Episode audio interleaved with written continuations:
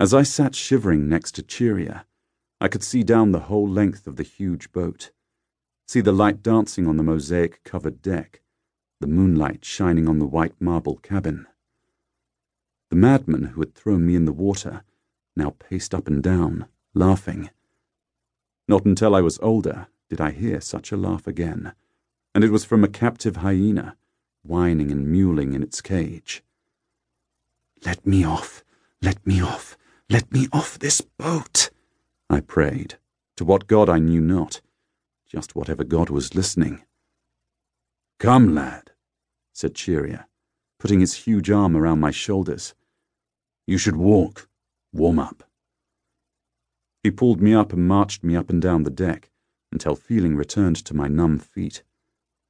We passed the rowers, whose heads turned as if on stalks to see us as we passed. One or two smiled. The others looked like the statues that were placed here and there on the deck. The shore is close, said Chaerea, holding me up and pointing to it. Soon we will be back on it. How I got back, and when I got back, I do not know. I have told you, my memories are wispy from this early age, and do not join together to make a whole. Rather, they are like pieces of cloud drifting through the sky of my mind, each portion separate and contained. But the horrible memory of the boat ride is burned into my mind. My little bed in my aunt's home, where I lived, was narrow and hard. I can feel the rough linen when I think about it, but cannot see what else is in the room. I know the place was in the country, because I heard roosters crow in the morning, and I remember gathering eggs, still warm, from a bed of straw. I also remember many kinds of butterflies and flowers on tall stalks, although I know now those were weeds. I called my aunt Butterfly, because one of her names was Lepida which means elegant and graceful, and she was very pretty. Her hair was the reddish colour of copper with a bit of dust on it, not the bright shiny copper that has just been polished. She was my father's younger sister, and told me stories about him, he who had died before I could know him, and about their ancestors. When I told her how the sun made her hair glow, she laughed and said, Bronze hair is in our family. I can see little glints of it in yours too, even though it's mainly blonde. Shall I tell you the story about how it came to be that colour? Oh, yes. I settled in next to her, hoping it would be a long story. Well, long ago one of our ancestors saw two tall and handsome young men standing in the road. Were they gods? I guessed. Whenever tall strangers appeared out of nowhere, they were gods. Indeed they were. The twin gods, Castor and Pollux.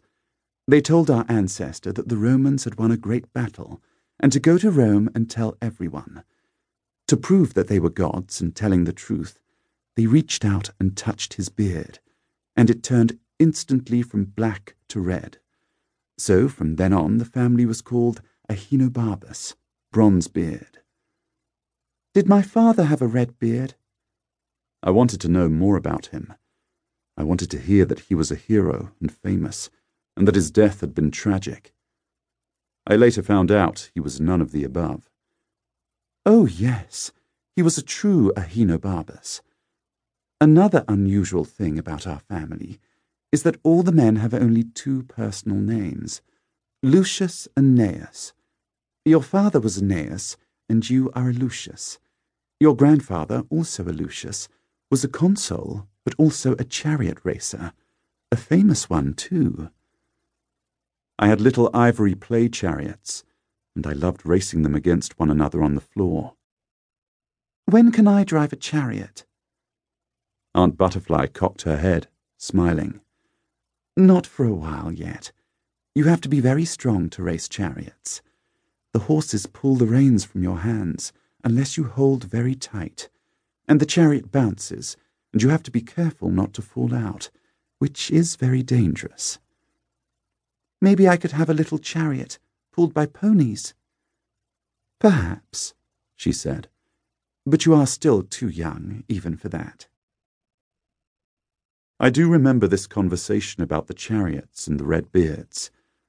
But why I was living with Aunt Butterfly, and what had happened to my mother and father, I still did not know. I knew my father was dead, but I did not know about my mother.